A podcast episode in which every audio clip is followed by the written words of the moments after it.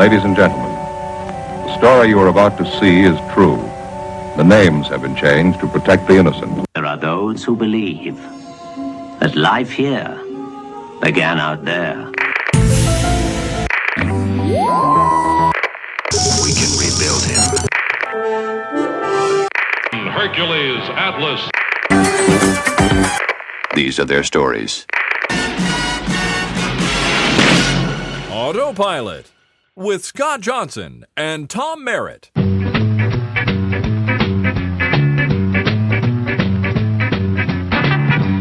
Hello, everybody, and welcome back to Autopilot. Autopilot Season 2, Episode 12. What would normally be the end of a season, but no, because of your fantastic support, there's a bonus episode coming out next week. I know. Crazy, right? Uh, I'm Scott, just the facts, ma'am, Johnson. And that's Tom, where's my Colonel Potter Merritt? Yeah, seriously. I was all excited about that. We talked about that last week, and then I'm like, oh wait a minute. There's, I, there's just all kinds of crazy things about Dragnet that I didn't realize till we started this episode. Oh, yeah. Yeah, and we're going to dig in deep. Uh, special guest today coming up a little bit later in the show, Andy Beach, who chose this episode. We'll uh, we'll introduce him in a bit and talk about why he chose this episode and what it is about Dragnet that he think is thinks is so important to the overall procedural uh, genre, I guess you could call it. And uh, that'll be a whole lot of fun. But before we get too far into things, Tom, tell me what is Dragnet? Dragnet is the first episode of Autopilot where we had to decide to stick to television uh, because Dragnet first debuted on radio June 3rd, 1949. It ran as a radio series until February 26th, 1957 on NBC Radio. Uh, the Human Bomb, which was actually adapted from the July 21st, 1949 radio episode, first aired on TV December 16th, 1951. It was essentially a pilot directed by Jack Webb, uh, the creator of Dragnet, and written by James E. Moser and Jack Webb. Uh, and it was aired on December 16th, 1951, as a presentation of the NBC program Chesterfield Sound Off Time. Whoa. So this was a, a, a test to see if, hey, can we take this radio program that seems pretty popular and, and turn it into a TV show? And and I guess it did. Yeah, that, and that's that's a good thing. I think you said this is the first radio to TV thing we've covered. My expectation is, I I could be wrong, but I'll bet you the next one we do like that will end up being something like Gunsmoke, um, which is a little bit older.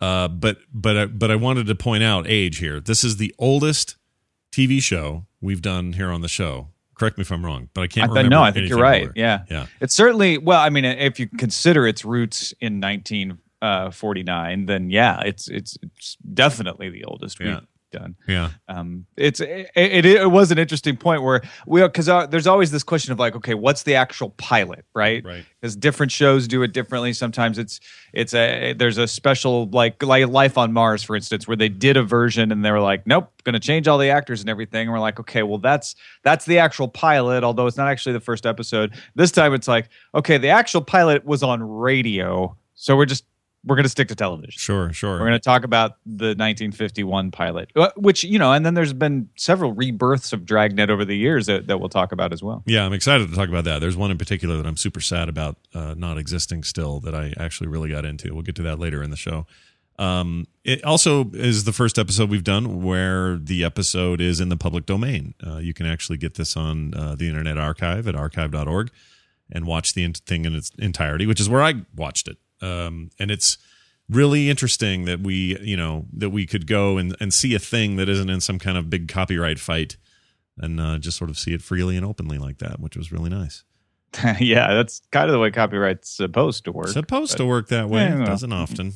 All right, That's a discussion for another day. indeed. Let's discuss the weirder things. 55 minutes ago, a man walked into this building with a homemade bomb under his arm. He says that we don't release his brother from the county jail by 9 o'clock this morning. You're going to set off the bomb and blow up the building. Oof, the, the the sound quality in the uh, op- public version a little rough, but uh, that was Raymond Burr. Everybody uh, playing the police chief, uh, police chief in there. Also a uh, a huge voice in late forties, early fifties radio. Uh, let's talk about some of the oddities, some of the weird stuff in the in the episode. Tom, you want to tell me about what you know some of the some of the stranger things?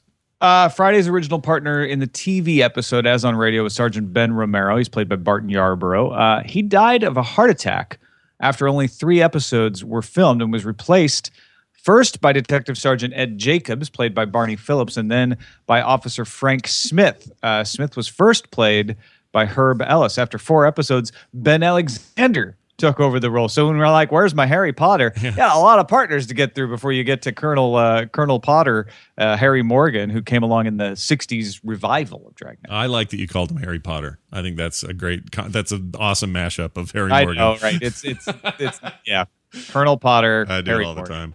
Um, yeah, that was a little bit weird. I mean, everybody, when you think about Dragnet, I think it's pretty common to just think of Harry Morgan being there with him. I mean, he became the iconic partner uh, for sure. These other guys were great and all, but but he he kind of was the face of it. And um, it wasn't until much later in the series, not much later, but a, a, wa- a ways down the road that you started to see him. And certainly in the '60s run, he was uh, he was there throughout, and I think an important part of all that.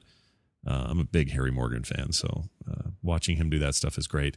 Let's dig behind the scenes now. Is there anything else we ought to know? Any plan we ought to follow? Well, he's in there and he's got a bomb. Take it away from him. Whoa, that's all you got to do. Uh, there's a little bit of trivia about the uh, the episode. Dragnet had its origins in Webb's small role as a police forensic scientist in the 1948 film. So we're going even further back. Uh, that movie was called He Walked by Night. Uh, it sort of inspired by the violent 1946 crime spree of Irwin Walker, uh, a disturbed World War II veteran and a former Glendale, California Police Department employee, which is that's pretty hardcore stuff. But you know, look, you can see in in that film. I've never seen He Walked by Night, but you can see in the kind of that gritty film noir post post World War II stuff, uh, the origins of you know what would become the Dragnet we know today. Yeah. And Webb really wanted authenticity more than anything else. He would uh, frequently visit police headquarters, drove on night patrols with Sergeant Wynn, W Y N N, and his partner, Officer Vash, Vance Brasher. Uh, Webb actually attended police academy courses just so he could learn the jargon and any other details uh, that he could work into the program. And he insisted on hiring actors, writers, and production staff from radio to work on the TV series, which bucked the prevailing wisdom at the time. Back then, you know, it's funny, we talk about translating television into internet uh, these days a lot in the same sort of way that they were talking at that time about radio into TV. And the prevailing wisdom was TV's not radio. You can't just take people from radio and put them in front of a camera if you really want it to be successful. But Jack Webb said, no, you can't. But these people are talented. They know how to tell stories. And as long as we adapt, they're the right people to do this. Yeah, and early episodes involved cases that have been handled by the robbery and homicide divisions, uh, which uh, at the time were located on the ground floor of that L.A. City Hall thing that you see so iconically in the episodes.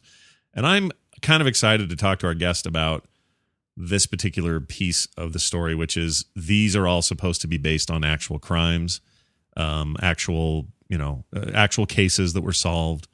Uh, by that division, I want to know how true that is. So The stories you see are true, Scott. The names were changed Oh, I see. to protect the innocent. I feel like I'm getting punked by that show a little bit, but we'll Yeah. we'll get there and find out. Um, but uh, instead of waiting too long to do that, let's do it now. Let's find out what happened. We had two big questions and we needed the answers fast. Was Vernon Carney holding a real bomb or was it only a harmless gadget? Well, you'll have to wait and find out because we're going to bring in our guest, ladies and gentlemen. Join with me in welcoming the purveyor of this episode, Mr. Andy Beach, on the line. Andy, welcome.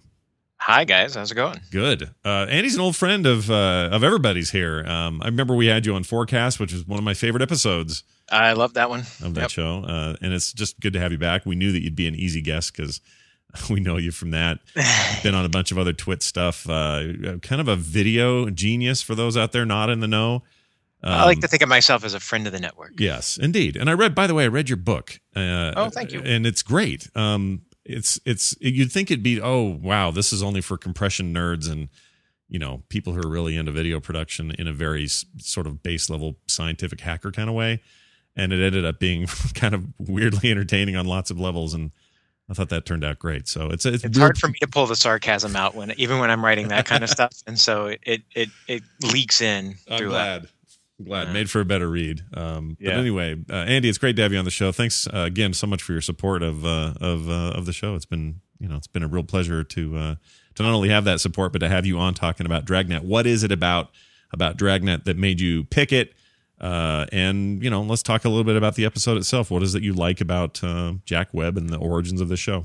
Yeah, absolutely. I mean, uh, you know, I remember watching the '67 uh, show as a kid on repeats. You know, like as in syndication. Uh, I remember it just being on kind of all the time. It was one of those shows that was around, and so, and I I've always had this love of like crime drama shows and thrillers and things like that's you know that and sci-fi are like the two things that I re- I really like, and and this is like the proto example of that. Like just as you guys were talking about this is the, like one of those early examples of translating radio into tv but it's also kind of defining the tv procedural but also the tv sort of crime drama and and that route that he takes uh, that jack webb takes of of making everything so sort of showing that it's not just like the action there's mundane things that you have to go through and there's process that you're you're driving through and you're going to try this and then you're going to try that and you're going to f- do it until you find the right way to do it and and I just found all that fascinating so it was it was great to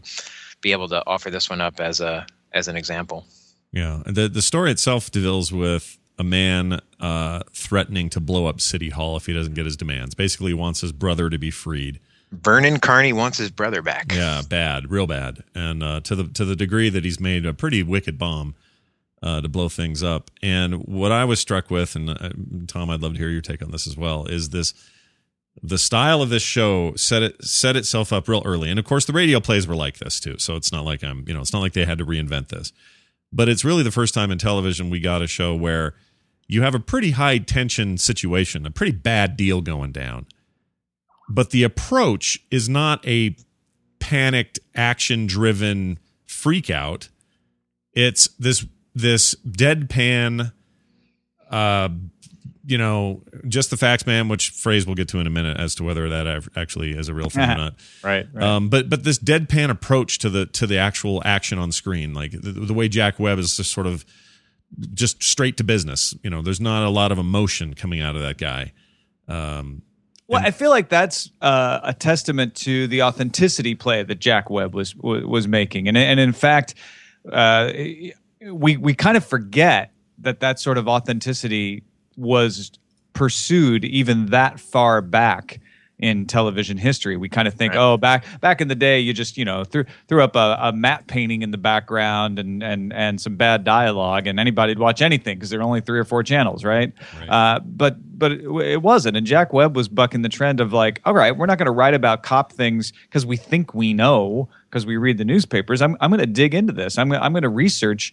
Uh, you know, and you still have people like Aaron Sorkin. We talked about that with the newsroom doing that sort of thing today, uh, saying, "Look, I want to I want to tell a realistic version of the story." And and there's so many so many great anecdotes about Webb having detectives on the set so that he could use their badges in Right. in in the in the video in, in the actual television shooting. Uh, you know, and today we would easily just replicate it, and we'd be all proud, like, "Aha, we actually replicated the actual badge, so it looks the same." But he went several steps further and and and to get back to what you're talking about his demeanor i think he was trying to show that the drama is inherent in the situation and you don't have to hype it up with a bunch of fake you know reactions and and and and, and fake over dramatization that that in fact the, the drama sort of pops out even more poignantly if the people are professionals and, and acting the, the way they would actually act yeah what do you think what is, how's that land on you andy do you, do you agree with that do you think that that's kind of oh. the point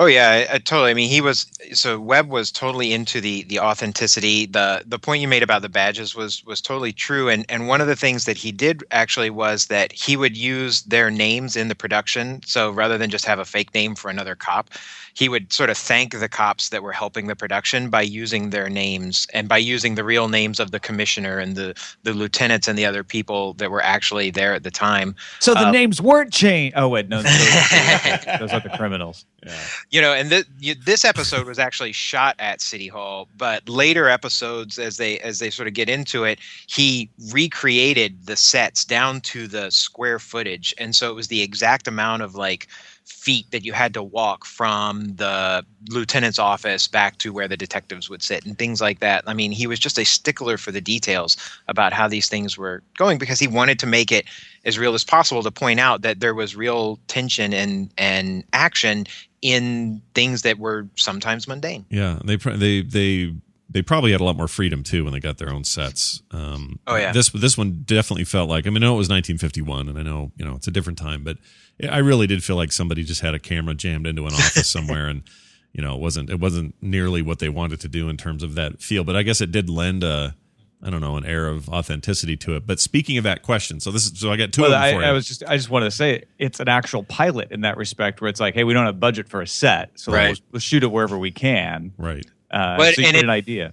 And it also kind of goes back to that point of a lot of these guys were radio guys that that Webb was pulling in and being very intentional about. And you get that feel of I could have turned the the screen off and just listened to this and completely gotten the story. Yeah. I mean, to the point of there's a point where there's a shot of him looking at his wristwatch of his wristwatch turning towards the camera because it's first person view, and uh, and he narrates, "I quickly checked my watch." Yeah. Like it's such a narrative driven thing because they were all radio guys that in a way the one of the weakest points is maybe the the visual elements and the visual language that goes into it which is totally different from sort of I'd say Dragnet 67 which is like 16 or 17 years later where they definitely got the visual style down and you you see sort of more of a blending of the two of the the sort of audio narrative and the visual Yeah, narrative. I'm feeling pretty driven to go watch uh, all of those, uh, the '67 era stuff. I love that stuff. Yeah, totally. Yeah, I haven't seen them for a long time. So here's the question: Lay it on us. based on a real story or based on actual cases, how true is that line? Do you think? Do you think there? Do you think some of that stuff is? I mean, obviously some of it's fudged, but was there really a dude in City Hall with a bunch of bombs strapped to him, or are they just punking us about that fact or lack of facts?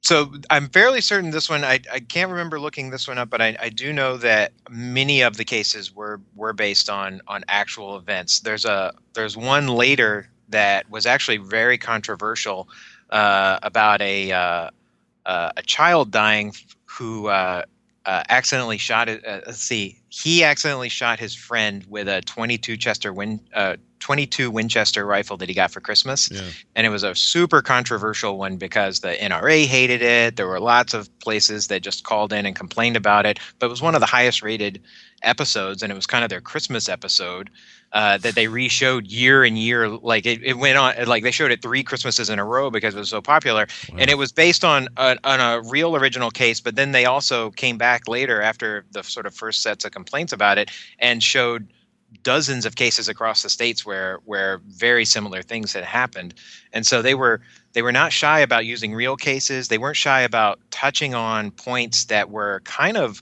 taboo up until that point i mean you know talking about a child's death on TV in the 50s that's like unheard of and you know some of the sort of they they talk about sexual assault and other things that just you know hadn't been touched before Sure. And even well, even today, some of those subjects are still difficult to dance around. Like they have to totally. be careful with certain things.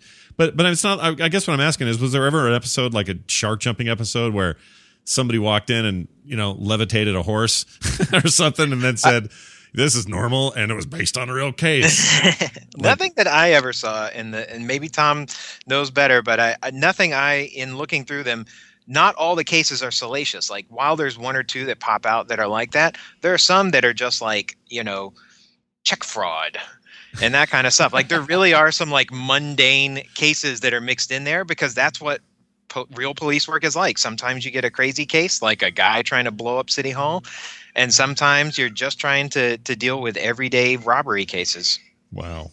Yeah, I I haven't found too much uh, uh, about that. Uh, there there've been a few folks who say, "Oh, you know, we we we worked in LAPD at the time, and we we'd sort of laugh at these episodes because they weren't exact. You know, they were trying to be so authentic, but it really wasn't the way it was uh, in real life. But I've never, I and I'm not saying it doesn't exist, but I've never come across. Uh, anything that said no that that was entirely made up. It was entirely whole cloth. Uh, i'm looking right now at an la times article. When's this from?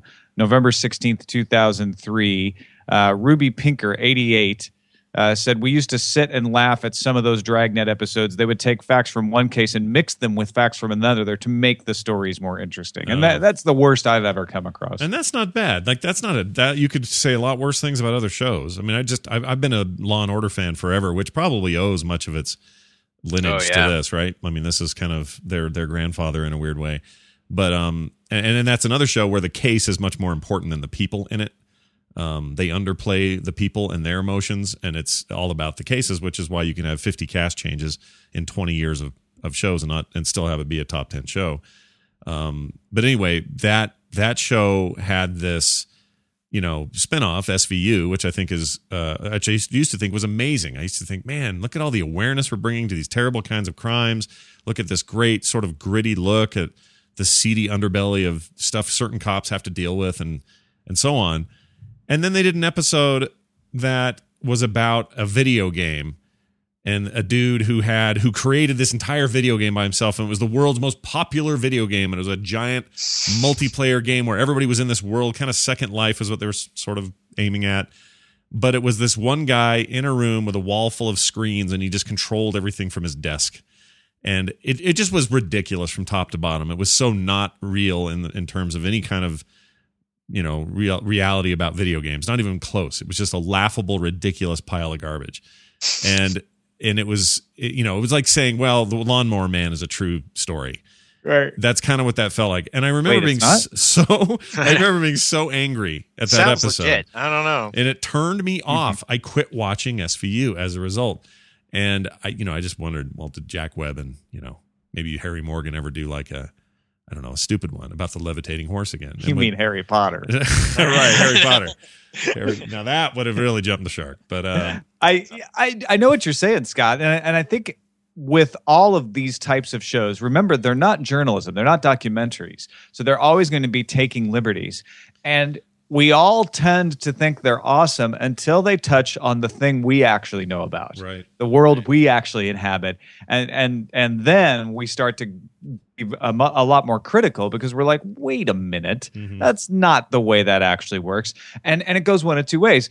In one the more positive way i think it goes you know when i see the computer stuff i say oh well you know there's a good enough story and it's really the point of it isn't try to explain technology so i'm going to let it go. The other way is the way you had scott there and that's happened to me before as well where you're like now i'm starting to doubt because they got it so wrong that these other things that i've been thinking are great are actually in any way accurate as well and i don't trust the show anymore at all. Yeah, it's an overall trust thing, and it's like an it's like an ER a doctor watching ER, right and they come away going, "Dude, that doesn't ever happen." What a Oh man, I used to annoy the crap out of Eileen uh, when I was taking uh, uh, um, uh, uh, I was taking first responder courses to get certified as a as a first responder at one point. point, and whenever she'd watch Grey's Anatomy, I would sit there and go, "Oh, that, that that's pretty right on." Well, they're kind of taking a shortcut there. She's like, "You're not a doctor. Shut up."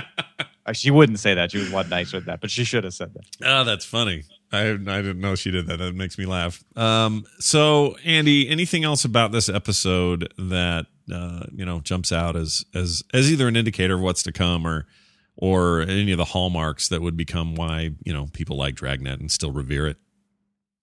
Uh, you know, I think we covered all the all the major points. That just that it is such a process driven, even in this episode where they they sort of they start out with some ideas and they keep trying like they try something and it fails and they go try something else and and the plan never quite executes the way they want it but they they still get to the end there is this kind of hilarious scene of of him running a bomb in a bucket out of the uh, out of the city hall spoiler alert Right. uh, you know, on a 60 year old show. But uh, that that was kind of like they were still trying to carry this tension where I think like because we're looking at it with such modern eyes, we're like, well, that's not how that would work. I don't think like like I don't I don't think I don't think bomb disposal would involve a detective running a running a bucket of water and a bomb outside. But Yeah. uh, You know, maybe in 1951 that was the, maybe you know, it was, and that pinnacle of you bomb know disposal. I don't know. ex- exactly. I mean, clearly they didn't have a little robot to send in. Uh, But uh, it but made it was me kinda- laugh. it made it- me laugh.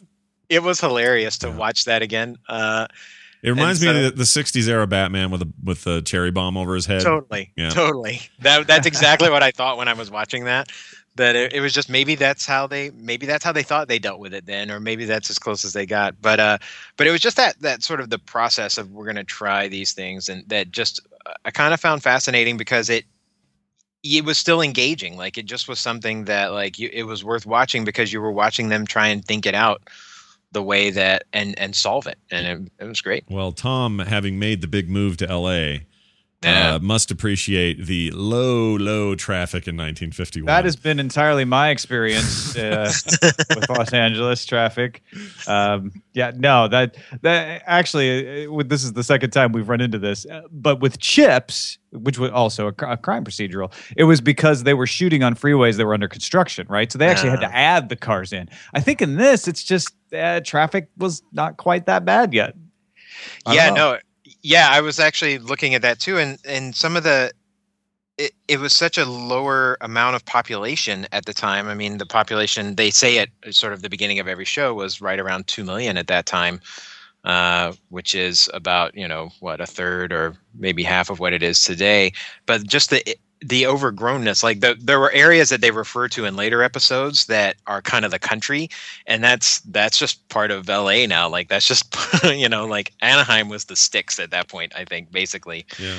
it it was farming farming land and uh it's just kind of crazy to see how much it's changed in in those like 50 or 60 years Yeah. Yeah, and it, it was nice to see smog looked pretty prevalent even in this old black and white stuff. It's looked it Yeah. still looked pretty polluted to me. Yeah, it was the beginning of the smog days. Yeah, which For sure. Ugh, I, yeah, enjoy that while you're there, Tom. it's you know it's not nearly as bad. It's what's funny is it's not as bad as it used to be during the the, the it reached its peak sometime in the 70s and 80s, uh, and it's probably back to 1950s levels uh, now with all of the Priuses running around and smog controls and, and et cetera. Yeah. I, I did some quick research on C4 because I was thinking, okay, maybe back in 1951, the only explosives you had would be explosives that had needed fire uh, to light it off. So I'm like, did C4 exist? It looks like the first use of C4 was was in the Vietnam War. So maybe the throwing the thing in the water isn't it could so be crazy or not. I mean, I by the way, total side note, I didn't realize that that if you light C4 on fire, it just burns. It actually doesn't explode. You need the you need the extreme heat and the impact to make it explode. So American soldiers during Vietnam War would use small amounts of C4 as fuel for heating their food. Wow, really? Yeah. C4. Yeah. Wow. like, ah, you got any C4? I need to warm up these beans. That's really weird. Uh, so you know, it's I, I say that as an example of sometimes the things that you think are true when you watch these TV shows and you start to laugh end up not being, Being true. true. And so with Dragnet, with them so hyper focused on on reality, maybe maybe that's actually the way they did it. Maybe they really did Yeah, carry the bomb out of the building in a bucket. Who Yeah. knows? There's also this this raw.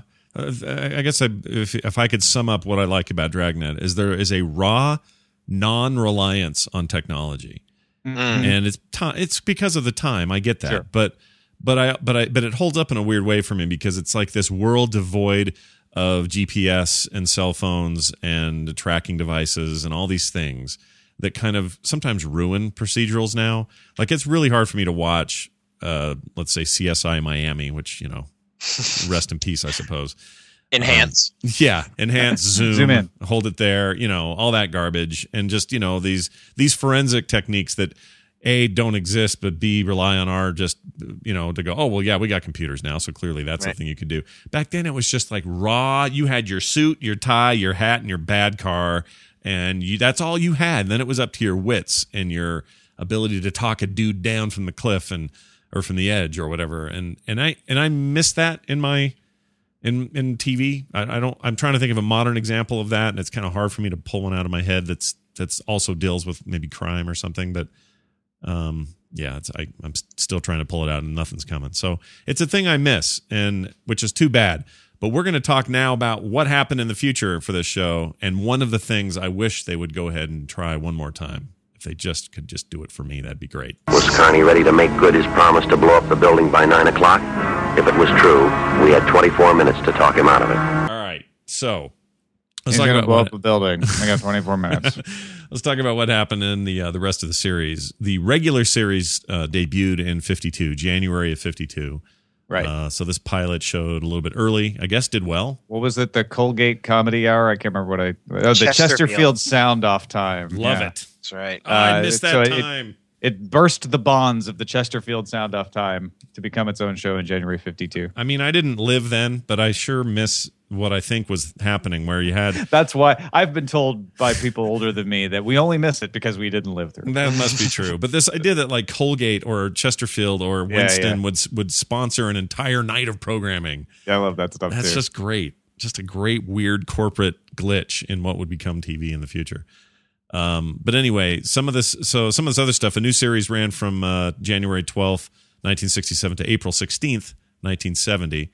Uh, that's the one I really remember from That's the one with. Harry Potter. Yeah, that, that is Harry Potter in it, doing magic, levitating horses, and all that. Um, my here Expecto convictus. Convictus. So, so Andy, how do you feel about the this the '60s era stuff as compared to the foundation in radio and, and early TV?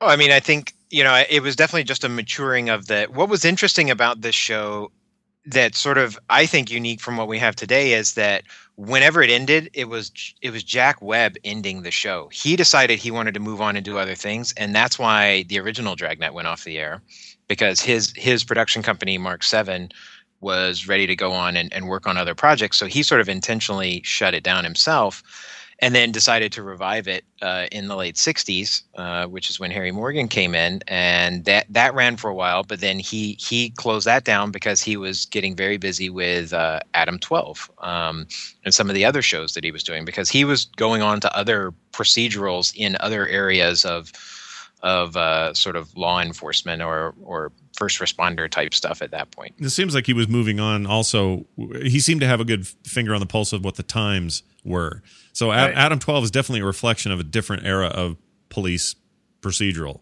Uh, a different look or a different takes, and also Yep. we've done, you know, one of our episodes we did uh, for emergency, and emergency is very different uh, Yep. approach, but but still the same kind of sensibility of here are your public servants, and here is the thing they do.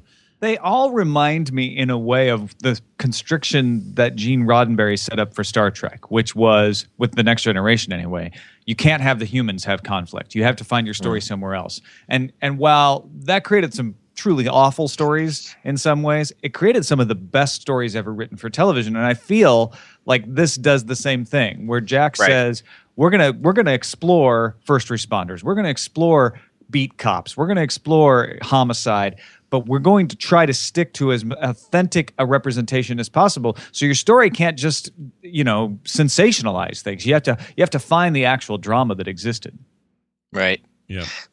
Yeah, I think in, in a way maybe that's also, and I, I agree that, that that is almost one of the constrictions he had in his sort of Jack Webb universe here. But it, it's also one of the weakest parts of kind of all of these in that law enforcement are always the good guys Yeah. in in in Dragnet for sure, but Right. but even in the other shows, there's never this sense of of you know they're always right and we're fighting wrong, and there's never this opportunity or there's never never the, something that we would see now where well actually sometimes the bad guys are the good guys. Yeah, and it, you know it's funny. It's almost like you'll watch something like The Shield, which is one of my favorite shows of all time. But it's it is the you know it, it's the antithesis of what this is, Right. and I almost feel like it doesn't exist without that Yeah. as a thing to to uh, get all Count ironic about and things, go right. against. You know, like uh, it's it's funny to see that. You see that in other shows too, like uh, you know Hill Street Blues has a bit of that, and, Yep. and you see that happen in in NYPD Blue and stuff. But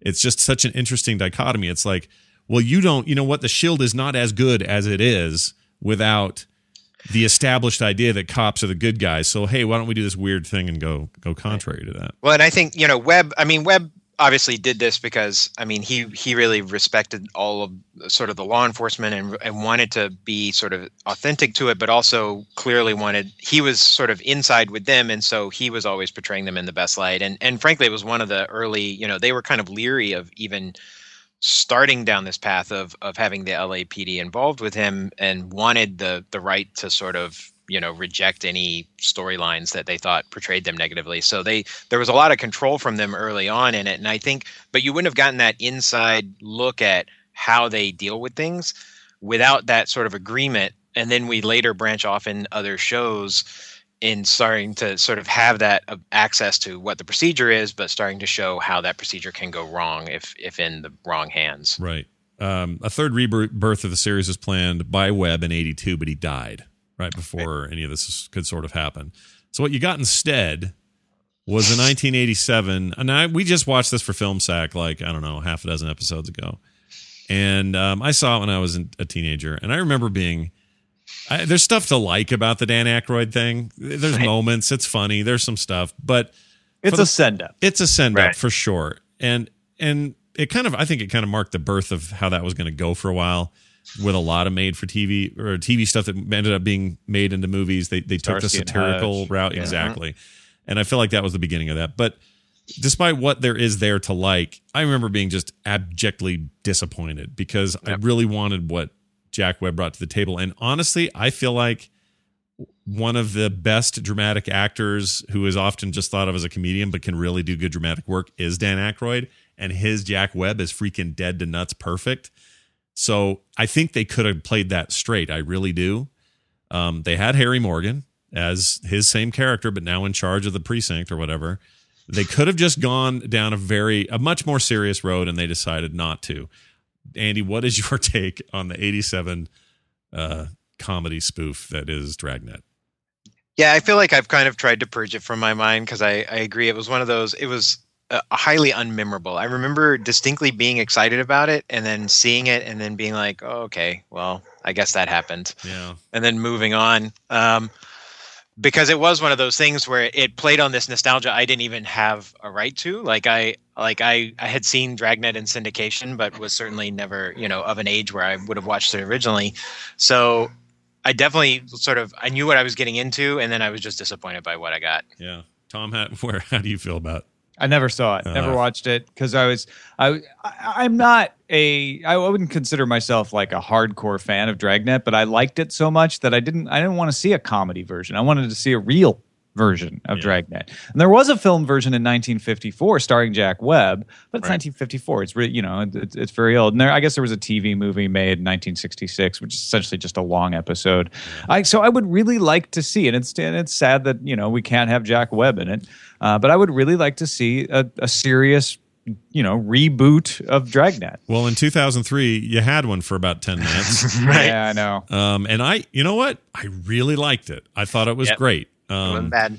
it was uh, Ed O'Neill in the uh, in the main role, and the partner played by the kid. I never remember his name, but he he played uh, Papa Giorgio in the uh, the Vacation Vegas Vacation movie. If anyone remembers that, that's that kid. But uh, he played Rusty.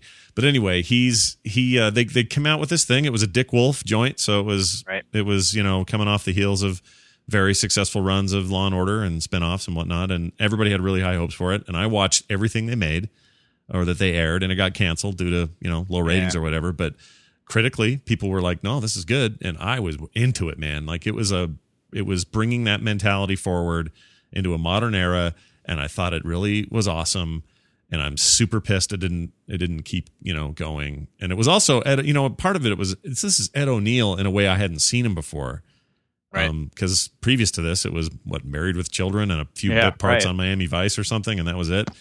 So this was like a whole new way to look at him. He's great on Modern Family now, but I would really have loved it if they'd uh, if that show would have had a little more life in it.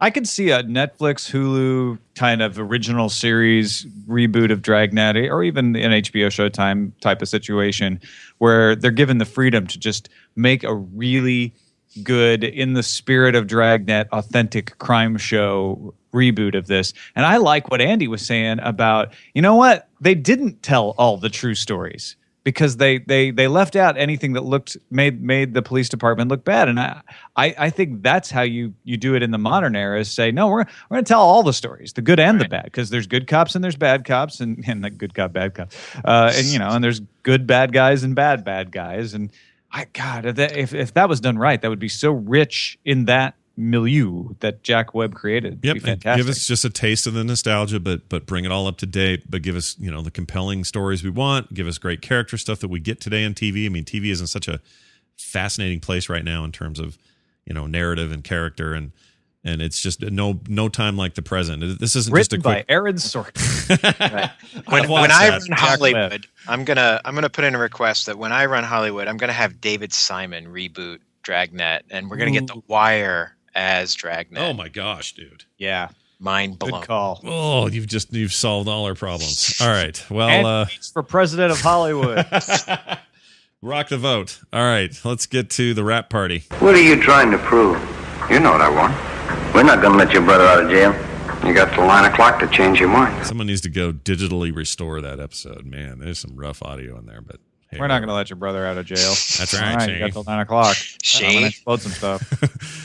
Uh, let's get to the rap party. This is just a fun little note uh, regarding something to do with this particular pilot. Let's listen to Jack Webb in the 60s era uh, set of episodes school a younger generation uh, about life and about this country. And you've seen this kind of recently in some video mashups and some stuff to just sort of remind people that, you know, who think they've got it bad. They don't know really what they've got. It's a pretty inspiring little bit of audio, no matter what area you live in, I think. And I think it kind of holds up. So it's just a piece of it, but here's about a minute of this big depart. It's from the uh, the episode "The Big Departure," and uh, you get to hear Jack Webb do his thing. Check it out. You just don't understand. Maybe we do, son. Don't think you have a corner on all of virtue vision in the country, or that everybody else is fat and selfish and you're the first generation to come along that's felt dissatisfied. They all have, you know, about different things, and most of them didn't have the same opportunity and freedoms that you do. Let's talk poverty. Most places in the world, that's not a problem, it's a way of life. And rights, they're liable to give you a blank stare because they may not know what you're talking about. The fact is, more people are living better right here than anywhere else ever before in history. So don't expect us to roll over and play dead when you say you're dissatisfied. It's not perfect, but it's a great deal better than when we grew up. A hundred men standing in the street hoping for one job, selling apples on the street corner. That's one of the things we were dissatisfied about, and you don't see that much anymore. You're taller, stronger, healthier, better educated, and you live longer than the last generation. And we don't think that's altogether bad. You've probably never seen a quarantine sign on your neighbor's door. Diphtheria, scarlet fever, whooping cough. Probably none of your classmates are crippled with polio. You don't see many mastoid scars anymore. We've done quite a bit of fighting all around the world. Whether you think it was moral or not, a lot of people are free today to make their own mistakes because of it. And that may just include you. I don't know. Maybe part of it's the fact that you're in a hurry. You've grown up on instant orange juice. Flip a dial, instant entertainment. Dial seven digits, instant communication. Turn a key, push a pedal, instant transportation. Flash a card, instant money. Shove in a problem, push a few buttons, instant answers. But some problems you can't get quick answers to no matter how much you want them. That's pretty good, man. That's awesome. That's pretty good. You know, like you know that internet. Gen- Wait a minute, he's not talking about the internet generation. what the? Well, I, I mean, that's why it seems so prescient. Is like, oh, look, this sort of applies today. You know, like I, I don't know. There's something about his delivery, and even though there's a lot of high mindedness going on there and stuff, and Yeah, it, it actually got my back up a little. I'm like, yeah, well, you know what? Our life expectancy isn't greater now, and our infant mortality that rate is actually worse than it was back then. Uh, wait a minute. yeah, Uh, sure. But it's there is so you're you're not wrong. But there's a there's a there's a part of me that just likes to wallow in that idealism. I like Yeah. it, and uh, I like that you know some hippies being put in his place by by old Jack Webb in his tight suit and his and his partner over there, Harry Potter, as, as Tom would say. uh, so yeah, there you go. A little piece of uh, a little piece of the '60s era stuff, and um, I think we can all agree. You know, it's a, it's just a cool show, and it's something I miss. And uh, watching this episode has done two things. It's made me want to go through and watch more. Uh, I definitely want to watch more, but I I also would love to see us try to rebirth that thing. You can't skip too much of a generation though. It's like there's there's going to be a whole bunch of people, you know, born 5 years ago that will be 20 and 30 and not have any idea what Dragnet is if we don't do something about it. And I'm not this makes sound like I'm It's- it's call to arms here, but it's a niche. It's a niche thing, right? You're gonna you're gonna have a bunch of people who are gonna discover it on Netflix and things like that. Uh, and but but it's not going to be the same as as when you know we were. Uh, I don't know about you, but I discovered Dragnet in those four o'clock reruns on Channel Eleven after Mhm. school. You know Right. that that kind of situation, not by choice, just like hey, this looks cool. I I think I'll watch this for a while. Yeah, I got my kids into it a little bit. We found like dollar videos at Walmart in the bin, and uh, Mhm, they'd mhm. have like twelve episodes on there, and they- Nice. they, really got into that and stuff. Um, but there you have it, Andy. Any uh, any closing thoughts on uh, on Dragnet before we uh, before we cut you loose? No, I think uh, I think we we've probably uh, done it justice. I would say. Well, I agree, and you have been you've done this episode justice. You've been a fantastic guest. Um, All right, can't, thank you. Cannot thank you enough for being here and uh, for supporting the show in the way that you did. It's been great. Uh, do tell where can people find you online? We'd like to send them your way. Where can they follow you? Oh gosh, uh, they can find me uh, on Twitter as Andy Beach, Uh, and uh, you can find me on my uh, pro- one of my several websites that I, I have uh, juking around uh, for video stuff. I have called the Video Uprising, uh, where I talk about all the the crazy things going on as we we move from cable and satellite into watching things over the web and over the top. Yeah, that's awesome stuff. Good stuff. If You want to find out more? Go check him out. Again, Andy Beach, Beach spelled B E A C H, like the place you want to go hang out and get a tan. Exactly right. Uh, Huge thanks, Andy. yeah. No, thanks, guys. Thanks for having me Can't on. say it enough. Hey, next week, everybody, guess what? Bonus episode because Another cop show. we, yeah, yeah, different class, let's say, but another cop show indeed. It is the aired but never uh, made into a full series Poochinski, uh, which a lot of people had suggested, and we decided this would be the perfect uh, stretch goal bonus episode, thirteenth episode. Uh, to cover, and so we are. It's Poochinski, and uh, cannot wait to see what uh, Peter Boyle. Peter Boyle does with the role. the Jack Webb of Poochinski. I guess he kind of is, isn't he?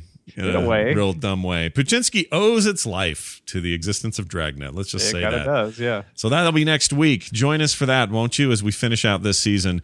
Uh, and for those wondering, hey, isn't there another bonus one for some of the levels of the Kickstarter thing? Absolutely, there are, but you're going to get that secret, super secret thing sent to you directly because uh, that's just how much we love you. Uh, don't forget, you can find us on the web at autopilotshow.com. You can also email us, autopilotshow at gmail.com. Follow me on Twitter at Scott Johnson, Tom at Ace Detect, and again, Andy at Andy Beach. You can also find the show itself at Autopilot Show. I recommend you follow all of those. Uh, that's going to do it for us, for me, for Tom, and for the mis- for the beach himself. we'll see you next time. You want a sandwich?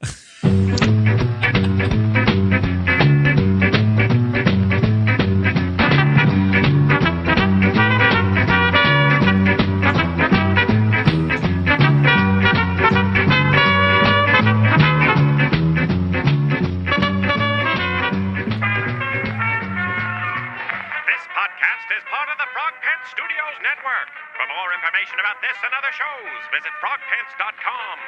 Audio program so good, it's like you're there.